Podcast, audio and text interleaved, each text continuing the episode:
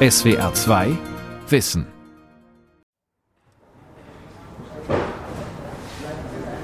In einer Turnhalle in Mülheim an der Ruhr. Am Barren turnt der 15-jährige Lukas. Natürlich gibt es Tage, da bin ich schlecht gelaunt und da möchte ich einfach im Bett liegen bleiben und gar nicht aufstehen. Aber ich weiß, dass wenn ich hier hinkomme, dann ist der Stress ganz schnell weg. Sport ist ein fester Bestandteil seines Lebens.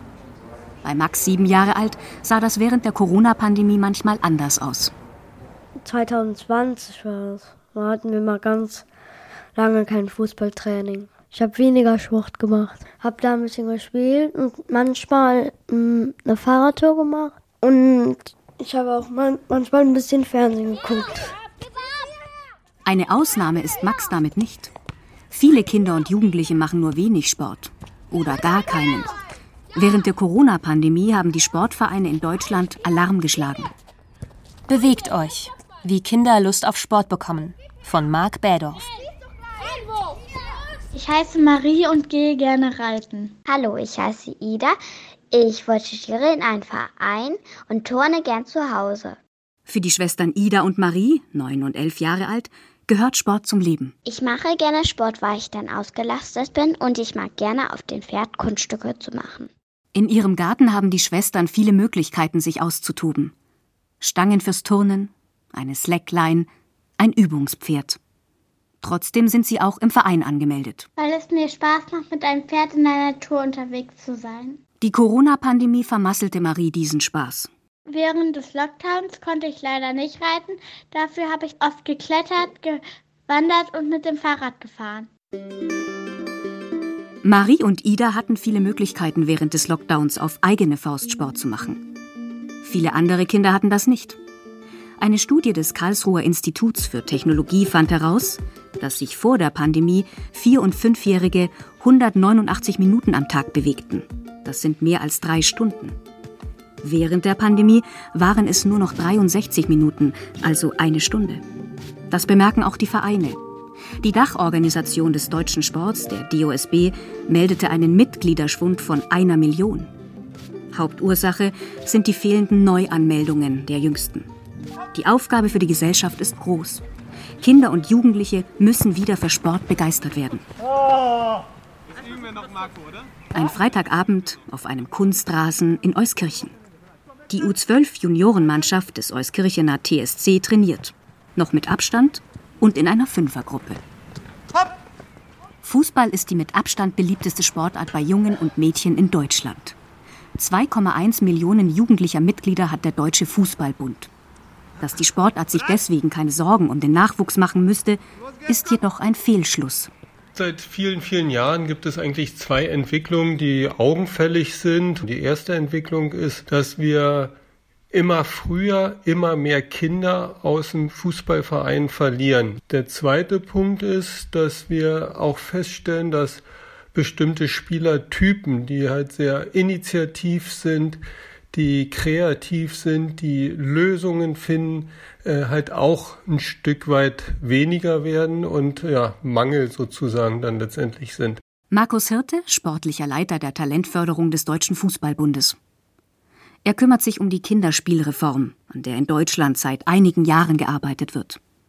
Damit, sagt er, reagiere der DFB auch auf gesellschaftliche Veränderungen. Eine gesellschaftliche Entwicklung, die ja auch sehr langfristig ja schon anhält, ist halt der Mangel an Freiräumen von Kindern, in denen sie selbstbestimmt agieren können. Die Freiräume für Kinder auch häufig vielleicht aus äh, Befürchtungen, Ängstlichkeiten heraus, dass Kinder überall sozusagen an die Hand genommen werden, ihnen alles sozusagen äh, präsentiert wird, mit Regeln versehen wird, organisiert wird. Bisher sieht Fußball in den jüngeren Altersklassen so aus. Gespielt wird 7 gegen 7, meistens zweimal 20 Minuten. Oft müssen Kinder am Spielfeldrand auf ihre Einwechslung warten, weil die Trainer sie nicht für gut genug halten. Wenn sie auf dem Platz sind, berühren sie kaum einmal den Ball. Geschweige denn, dass sie ein Tor schießen. Das haben Studien herausgefunden. Deswegen meint Markus Hirte, in dieser Form sei das Spiel nicht für die gemacht, die es spielen. Die Idee ist halt einfach, dass wir den Fußball kindgerechter gestalten, mehr schauen, wie sind Kinder, was können Kinder, was wollen Kinder und was brauchen Kinder. Also uns einfach mal auf die Ebene der Kinder wieder ein Stück zurück äh, begeben und nicht alles aus erwachsenen Augen zu sehen. Reform nennt Hirte das, was der DFB schon bald in allen Teilen Deutschlands umsetzen will. Revolution träfe es besser, das zeigen die diskutierten Ideen. Die Kinder sollen statt sieben gegen sieben drei gegen drei spielen oder zwei gegen zwei. Dazu gibt es auf jeder Seite zwei Minitore anstatt eines großen Tores. Es finden gleichzeitig mehrere Spiele statt, damit niemand mehr auf der Bank warten muss. Das bedeutet auch, dass sich die Trainer höchstens auf zwei Spiele gleichzeitig konzentrieren. Auf den anderen Feldern sind die Kinder weitestgehend sich selbst überlassen. In Berlin und Bayern findet schon ein Großteil des Spielbetriebs in dieser Form statt. Die Ergebnisse sind positiv. Wir haben also auch in den Pilotprojekten das wissenschaftlich begleiten lassen von der Sporthochschule in Köln, aber auch von der Universität in Rostock und die Ergebnisse sind sehr, sehr eindeutig, dass in den kleinen Spielformen die Anzahl der Torschüsse, die Anzahl der Tor erzielten Tore, auch die Anzahl der Pässe ein Vielfaches von dem betragen wie im 7 gegen 7. Und das ist ja das, was, was äh, Fußball attraktiv macht. Gleichzeitig verändert sich in dieser Konstellation vor allem eine Rolle, die des Trainers oder der Trainerin. Das ist vielleicht der Paradigmenwechsel schlechthin. Äh, das Selbstbild des Trainers, weg von demjenigen, der dort die Richtung vorgibt, der vielleicht so ein bisschen wie der Puppenspieler agiert, der die äh, Strippen in der Hand hat, äh, der weiß, was richtig und falsch ist mehr zum Spielebegleiter, zum Organisator, zum ja, Ratgeber vielleicht und zum positiven Unterstützer von Aktionen der Kinder. Und auch die Akzeptanz halt einfach von weniger guten Aktionen, von Fehlern. Ilias Taha, Fußballtrainer beim Euskirchener TSC, sieht das genauso wie Markus Hirte. Er trainiert heute die 10- und 11-Jährigen des Vereins. Sie spielen engagiert, obwohl es heftig zu regnen angefangen hat. Ich glaube, dass das eine gute Möglichkeit ist, um auch die Eltern mit einzubinden, um auch zu sagen, hier, ich bin vielleicht auch ein Stück weit überfordert, ich habe nur zwei Augen, ich kann jetzt nur eine oder vielleicht maximal zwei Felder auch sehen. Deswegen glaube ich, ist das auch eine gute Möglichkeit, um neue ehrenamtliche Trainer auch zu formen und zu finden auch. Grundsätzlich gefällt dem 24-jährigen Ilias Taha dessen Mannschaft Freundschaftsspiele oft im neuen Format bestreitet, die Kinderspielreform. In den vergangenen Jahren habe ich so ein paar Spiele erlebt, wo sehr viel Druck auf dem Kessel war, der dann oftmals durch externe Faktoren, also noch nicht mal selbst von den Kindern produziert wurde, sondern oftmals von Eltern oder oftmals auch von Trainern, die unbedingt ein Spiel gewinnen wollten mit einer U8 oder U7, wo man sich manchmal gedacht hat, dass man jetzt hier mitten im Champions League-Finale dann auch steht. Ich glaube, dass das so der, für die kindliche Entwicklung nicht mal so förderlich ist. Der siebenjährige Max spielt in einer F-Juniorenmannschaft Fußball. Immer wieder erlebt er dabei Kinder, die lange auf ihre Einwechslung warten müssen. Also finde ich halt sehr schlecht. Genauso sieht er das, wenn er selbst am Rand warten muss. Das finde ich auch sehr doof, weil den kann ich ja nicht mehr spielen. Grundsätzlich spielt Max sehr gerne Fußball. Er hat Spaß am Spielen, am Rennen, Kämpfen, Springen. Wie viele Kinder. Zunächst einmal muss man sagen, dass Sport und Bewegung die attraktivste Form der Freizeitbeschäftigung für Kinder und Jugendliche darstellt. Noch immer gilt dies digitalen Medien und E-Games zum Trotz. Das hängt natürlich zum einen damit zusammen, dass es eine Form der Freizeitbeschäftigung ist, die sehr vielen Kindern und Jugendlichen Spaß macht. Aber neben äh, dieser Spaß- und Unterhaltungsfunktion hat Sport und Bewegung äh, natürlich auch eine wichtige Funktion im Bereich der kindlichen und jugendlichen Entwicklung. Professor Christoph Breuer ist Sportökonom an der Sporthochschule Köln. Gemeinsam mit Kolleginnen und Kollegen hat er den vierten Kinder- und Jugendsportbericht erstellt, der Ende 2020 erschienen ist. Zielsetzung ist nicht neue Primärforschung zum Kinder- und Jugendsport aufzusetzen, sondern zu zentralen Politikfeldern, zu zentralen Segmenten des Kinder- und Jugendsports den jeweiligen Forschungsstand aufzuarbeiten und auf dieser Basis äh, Empfehlungen zur Verbesserung des Kinder- und Jugendsport abzuleiten. Der vierte Kinder- und Jugendsportbericht ist ein gewaltiges Werk. Auf mehr als 400 Seiten untersuchen Wissenschaftlerinnen und Wissenschaftler aus Sportsoziologie, Sportökonomie oder Sportpädagogik den Kinder- und Jugendsport in Deutschland. Er zeichnet sich vor allem durch die Vielzahl an Vereinen aus. Wer nicht in einem der Vereine aktiv ist, bewegt sich weniger. Ein zentraler Befund des Kinder- und Jugendsportsberichts war es, äh, dass eben 80 Prozent der Kinder und Jugendlichen in Deutschland nicht die Bewegungsempfehlungen der Weltgesundheitsorganisation erfüllen. Und der Anteil der Kinder, die diese Bewegungsempfehlung nicht erfüllen, steigt an. Vier von fünf Kindern und Jugendlichen bewegen sich zu wenig. Das heißt nach Kriterien der WHO, sie bewegen sich keine 45 Minuten am Tag. Dabei kann Sport einiges zur Entwicklung von Kindern und Jugendlichen beitragen. Zur körperlichen, sozialen und geistigen Entwicklung, betont Christoph Breuer. Wir wissen aus der Neurowissenschaft um äh, neue Zusammenhänge zwischen körperlicher Aktivität und der Entwicklung des Gehirns bei Kindern und Jugendlichen.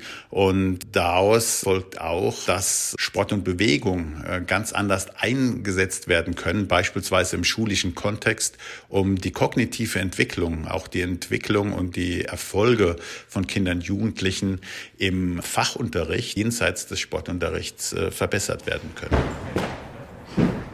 In der Turnhalle der Kunstturnvereinigung Ruhr West reibt Lukas seine Hände mit Magnesia ein. In diesem Jahr hat der 15-jährige Turner große Pläne. Ich möchte mich vor allem bei den deutschen Jugendmeisterschaften dieses Jahr ins Finale am Pferd und am Barren qualifizieren. Letztes Jahr war ich schon am Barren im Finale, bin Fünfter geworden in ganz Deutschland in meinem Alter. Dafür investiert er viel. Also aktuell bin ich sechsmal die Woche hier, drei Stunden jeden Tag, außer sonntags halt. Lukas ist ein junger Leistungssportler, eindeutig. Neben der Schule drei Stunden täglich zu trainieren bedeutet hohe Motivation, starker Leistungswille und der Verzicht auf gechillte Freizeit. Das ist eine der zentralen Fragen des aktuellen Kinder- und Jugendsports.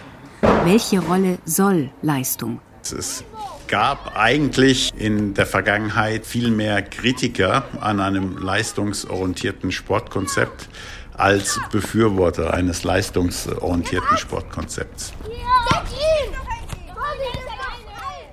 Und natürlich sind die kritischen Stimmen ernst zu nehmen. Und wenn der vierte deutsche Kinder- und Jugendsportbericht darauf aufmerksam macht, dass Bedeutung einer Leistungsorientierung im Kinder- und Jugendsport äh, rückläufig ist, dann heißt das nicht, dass man alte Leistungskonzepte wieder hervorholen möchte. Sagt der Kölner Sportwissenschaftler Christoph Breuer. Diese alten Leistungskonzepte finden sich zum Beispiel bei den Bundesjugendspielen. Die, die am weitesten werfen und am schnellsten laufen, kriegen die Ehrenurkunde. Für den Rest bleiben die Sieger oder die Teilnahmeurkunde. Viele erinnern sich deswegen nur ungern an die Bundesjugendspiele zurück. Doch grundsätzlich meint Breuer, habe Leistung einen positiven Einfluss auf die Entwicklung von Kindern und Jugendlichen. Mit der Leistungskomponente sind ganz bestimmte Kompetenzen verbunden, die in dieser Form eben äh, nur im oder primär im leistungsorientierten äh, Kinder- und Jugendsport äh, zu finden sind. Es geht zum einen um die Frage von Anstrengungsbereitschaft. Es geht um die Frage von Frustrationstoleranz, wenn man verliert oder wenn eine Übung vielleicht nicht direkt klappt. Es geht um das systematische auf ein Ziel hinarbeiten. Und solche Kompetenzen, die lassen sich nicht so ohne weiteres alleine mit einem gesundheitsorientierten oder spaßorientierten Sportmodell ansteuern. Den Streit um den Leistungsgedanken führen vor allem die Erwachsenen.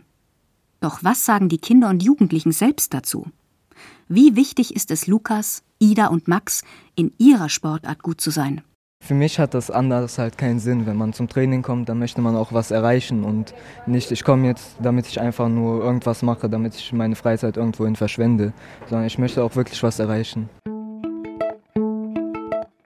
Ich versuche immer gut zu sein, nämlich ich bin ehrgeizig. Sehr, sehr wichtig. Wenn du dann auf einmal im Spiel nicht mehr kannst, dann ist das halt sehr, sehr doof. Und ich möchte keinen mal versagen. Gut wäre es, wenn wir immer gewinnen. Max ist ehrgeizig und er hat große Träume. Profi werden. Beim ersten FC Köln. Dann spielen die auch gegen richtig gute Gegner. Und dann möchte ich ihnen halt auch helfen, wenn die gegen Bayern München spielen, dass wir dann gewinnen. Lukas, Ida und Max ist es also wichtig, in ihrer Sportart gut zu sein. Das ist typisch für jene, die hochmotiviert selbst in einem Verein Sport machen wollen. Wenn man sich Studien anschaut, die ähm, erforschen, äh, was äh, Kindern und Jugendlichen beim Sport wichtig ist, da spielt der Leistungsvergleich durchaus eine viel größere Rolle als Erwachsene, die Leistungsdruck von Kindern nehmen möchten, äh, sich oft vorstellen. Also für Kinder ist es selbstverständlich, dass sie sich mit anderen vergleichen. Es gehört quasi zu ihrem Selbstverständnis, äh, sich zu vergleichen. Dass Leistung Kindern und Jugendlichen wichtig ist, bestreitet auch Sebastian Ruin nicht, der seit August 2020 Professor für Bewegungs- und Sportpädagogik an der Universität in Graz ist. Doch wer über Leistung diskutiert, muss vorher klären, was genau darunter verstanden wird. Man hat diese Idee, dass ja im Sport gleiche unter gleichen Startbedingungen antreten und der Bessere möge gewinnen. Und das finde ich auch eine sehr schöne Idee. Die Frage ist aber, ob diese Chancengleichheit tatsächlich immer zu gewährleisten ist oder wo sie es nicht ist oder wie man möglicherweise damit umgehen kann, äh, umgehen muss. Chancengleichheit zwischen Kindern ist oft nicht gegeben, vor allem im Schulsport. Hier herrscht ein ganz anderer Kontext vor als im Vereinssport. Die eine spielt schon seit Jahren Basketball, weil sie im Verein aktiv ist, der andere hat noch nie einen Basketball angefasst. Die einen gehen mit den Eltern regelmäßig wandern, die anderen verbringen die Freizeit vor dem Computer. Deswegen müsse Leistung kreativ gemessen werden, meint Ruin. Also gerade zum Beispiel ähm, kann ja auch als Leistung gewertet werden, im Team für den Zusammenhalt beizutragen. Also zwischenmenschliche, soziale Aspekte sind durchaus auch relevant. Also auch im Leistungssport. Oft herrsche jedoch das klassische Verständnis von Leistung. Wie schnell kann ein Kind laufen? Wie weit kann es werfen? Und wie hoch springen? Das hält er für zu kurz gedacht.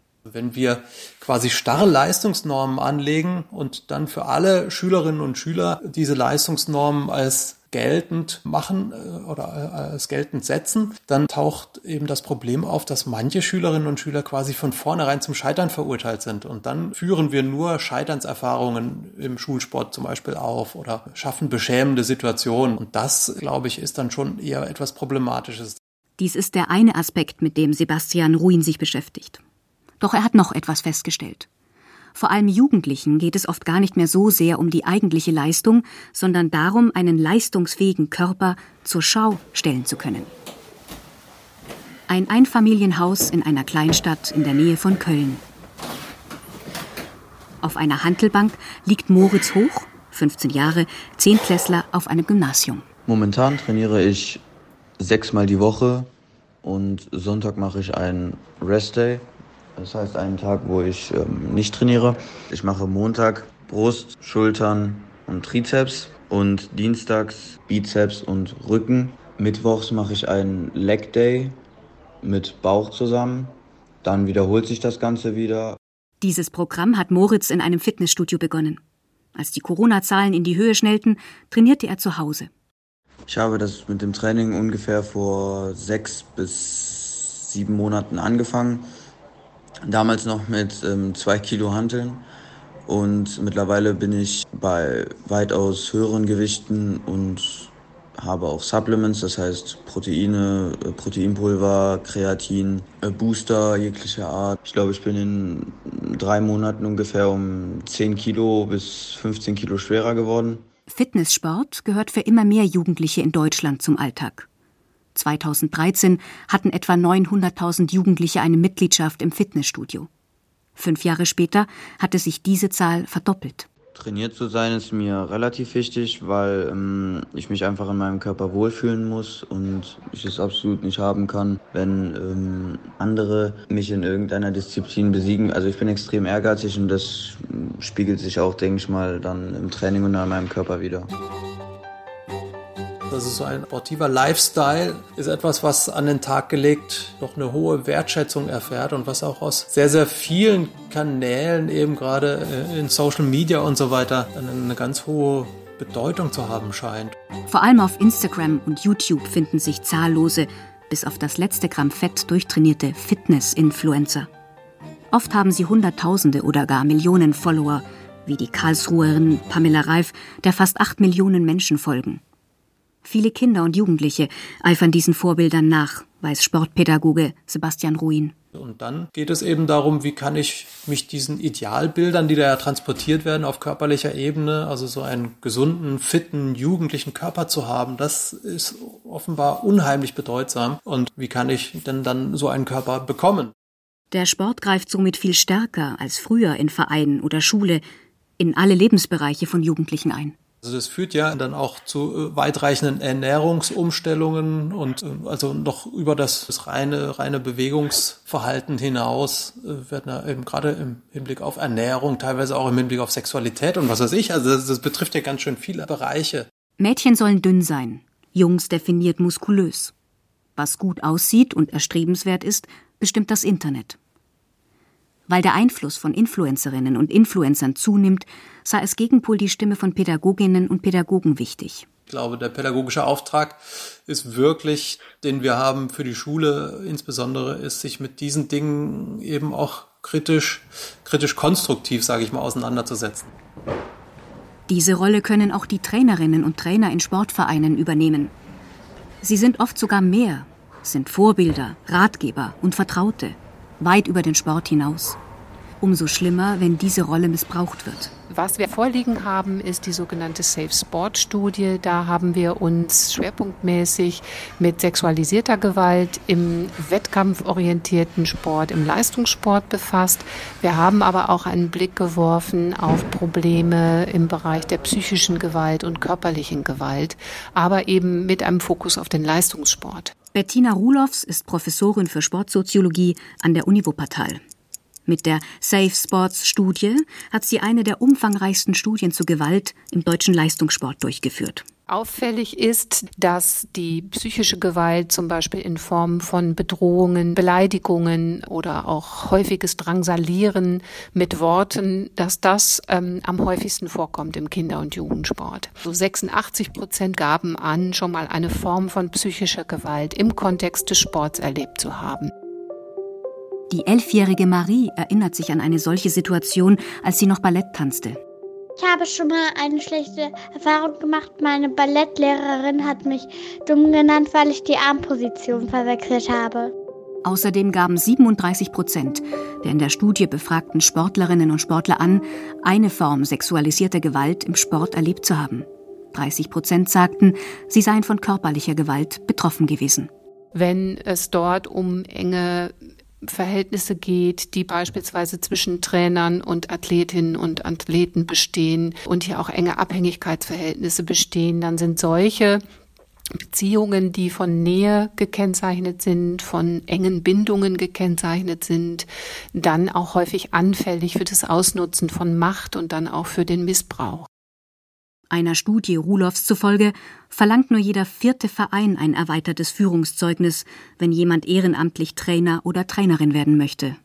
Aber wir müssen uns aber auch bei äh, dieser ganzen Diskussion um das Führungszeugnis vor Augen führen, dass das ja nur ein Element des Kinderschutzes im Sportverein sein kann und sicherlich nicht das Element, auf das wir uns alleine verlassen sollten. Was äh, durchaus von vielen Vereinen inzwischen verlangt wird, ist, dass Trainer und Trainerinnen beispielsweise auch einen Verhaltens- oder Ehrenkodex unterschreiben müssen, wenn sie eine Tätigkeit im Trainingsbetrieb eines Vereines aufnehmen und das das ist, glaube ich, ein wichtiger Punkt. Damit können Vereine äh, deutlich machen, dass sie genau hinschauen, dass sie den Kinderschutz ernst nehmen und ihren äh, neu anfangenden Trainern somit auch deutlich machen, darauf legen wir Wert.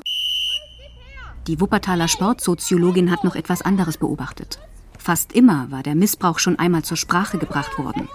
Doch passiert ist nichts. Kinder suchen ja in der Regel auch eine Orientierung oder versuchen, eine Hilfe zu bekommen, wenn sie den Eindruck haben, hier passiert etwas mit mir, was nicht in Ordnung ist, aber ich kann es selber nicht einordnen als Kind. Kinder brauchen einen Erwachsenen an der Seite, der hilft, den Missbrauch zu erkennen. Häufig fehlen diese Erwachsene, meint Bettina Rulofs. Da merken wir, dass Kinder wirklich oftmals vergeblich Erwachsene darauf aufmerksam machen, dass die Erwachsenen dann zum Teil eben auch äh, beispielsweise mit solchen Bemerkungen wie, naja, jetzt sei aber mal vorsichtig, was du da behauptest und äh, das kann ich mir bei dem gar nicht vorstellen. Das führt natürlich dazu, dass die Kinder dann wieder ins Schweigen gebracht werden und sich nicht trauen, weiter darüber zu reden äh, oder sogar die Schuld sehr stark bei sich suchen. Eine mögliche Lösung dafür ein Kinderschutzbeauftragter. Doch den gibt es laut Rulofs erst in jedem zehnten Verein. Turnen ist eine der Sportarten, in der in den vergangenen Jahren immer wieder Missbrauchsfälle aufgedeckt worden sind. Im Sommer 2020 haben Dutzende Sportlerinnen und Sportler ihre Erfahrungen unter dem Hashtag Gymnastallions geteilt. Sie berichten von Trainings trotz Verletzungen, Wettkämpfen mit Ermüdungsbrüchen, Trainern, die in Taschen nach Essen suchen und ihre Turnerinnen wahlweise als fette Kuh oder dickes, dummes Schwein bezeichnen. Von Beleidigungen, Einschüchterung, Gebrüll, geworfene Schuhe, Einsperren in Abstellkammern und Schlägen. Sino Kreumann, Trainer bei der Kunst- und Turnvereinigung Ruhr West, beschäftigt das. Ich bin mir der Verantwortung sehr bewusst. Ja, und gerade diesen Machtmissbrauch sollte man als Trainer oder Lehrer nicht nötig haben. Für mich ist jemand bewundernswert, der es schafft, auf eine ähm, souveräne Art und Weise Leute zu motivieren, was zu vermitteln, als jemand, der es halt mit der Peitsche versucht. Kreumann war in jungen Jahren selbst Bundesliga-Turner. Ich habe äh, viele gute Trainer, aber mehr schlechte Trainer gehabt. Und erst in den letzten Jahren irgendwie reflektierend mit dem, was mir selber widerfahren ist und mit den modernen Trainingsmethoden, die mir durchs Internet irgendwie über den Weg gelaufen sind, ähm, habe ich gedacht, Mann, da müssen viele Dinge, die bei mir falsch gelaufen sind, könnte ich jetzt besser vermitteln. Zum Beispiel, wie die jungen Turnerinnen und Turner motiviert werden können. Das war im Touren früher irgendwo gang und gäbe dass dann, wenn etwas nicht erreicht wird, ein Ziel nicht erreicht wird, dann wird eine Strafe ausgesprochen. Aber ich habe festgestellt, dass Menschen auf andere Weise besser zu motivieren sind, also in einem Art Belohnungssystem. Und wenn die Kinder fühlen, dass sie sich selber belohnen können durch ein äh, tolles Gefühl, wenn sie zum Beispiel ein Element erlernt haben, neu erlernt haben oder so, dann äh, sehe ich darin eine viel größere Motivationshilfe für die Leute und für die Kinder. Ne? Denn darum geht es doch. Kindern den Spaß an einem Leben mit Sport zu vermitteln. Die beiden Schwestern Marie und Ida haben jedenfalls Lust auf Sport. Ohne Sport wäre mein Leben ziemlich langweilig. Ohne Sport würde ich untergehen, weil ich immer in Bewegung bin. SWR 2 Wissen. Bewegt euch. Wie Kinder Lust auf Sport bekommen. Von Marc Bädorf. Sprecherin Stefanie Lindner. Redaktion Sonja Striegel. Regie Günter Maurer.